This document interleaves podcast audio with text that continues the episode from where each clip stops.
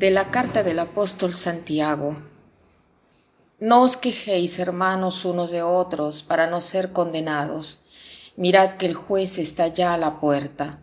Tomad, hermanos, como ejemplo de sufrimiento y de paciencia a los profetas que hablaron en nombre del Señor.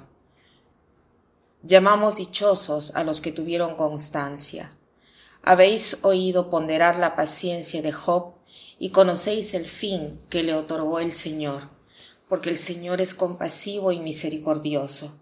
Pero ante todo, hermanos míos, no juréis ni por el cielo ni por la tierra, ni pronunciéis ningún otro juramento. Vuestro sí sea un sí y vuestro no un no, para no exponeros a ser juzgados.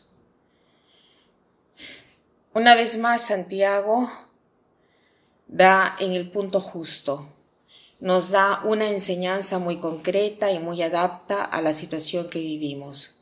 Nos dice, hermanos, no nos lamentemos los unos a los otros. Cuán fácil es lamentarse y cuán fácil es lamentarse de las personas que nos son molestas y pesantes. Cuán fácil es hablar mal a espaldas y, y esto es muy fácil. Aquí Santiago nos está diciendo de ser personas pacientes, dice, no os quejéis hermanos unos de otros para no ser condenados. Mirad que el juez está ya a la puerta. Tomad hermanos como ejemplo de sufrimiento y de paciencia a los profetas que hablaron en nombre del Señor. Llamamos dichosos a los que tuvieron constancia. Hoy quiero hablar de la paciencia y de esta obra de misericordia espiritual que se llama soportar pacientemente las personas. Sabemos que las obras de misericordia son de diverso tipo. Tenemos las corporales y espirituales. Entre las corporales están dar de comer al hambriento, dar de beber al sediento, vestir al desnudo, etc. Y las espirituales, aconsejar a los que dudan, enseñar al ignorante, perdonar las ofensas y una de estas es soportar pacientemente a las personas que te molestan. ¿Qué significan las personas molestas? La palabra mole quiere decir en italiano pesante. ¿Y quiénes son ellos? Las que repiten siempre las mismas cosas, las que te aburren, que ven problemas por todas partes, que hacen líos, ¿no? Chismes, estas son personas pesantes y se puede ser así por tantos motivos, ya sea por frustraciones en la vida o por temperamento o por cosas que les han sucedido en la vida, por muchas cosas. Entonces, nosotros, dice aquí, debemos soportar pacientemente. La paciencia es una virtud que hace referencia a la fortaleza Ustedes saben que las virtudes son cardenales, llamadas así porque son como las bisagras que hacen girar la puerta. Y hay virtudes que están por debajo de ellas, ¿no? Entonces la virtud de la fortaleza tiene como rama la virtud de la paciencia. ¿Qué quiere decir?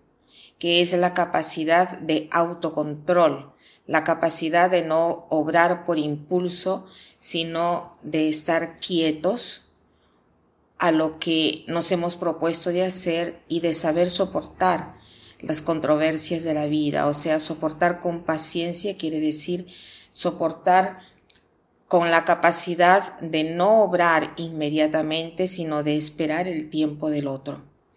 La paciencia lleva consigo el identificarse en la vida de Jesús, en la vida de Dios que atiende pacientemente el tiempo de nosotros, atiende pacientemente el tiempo de nuestra conversión.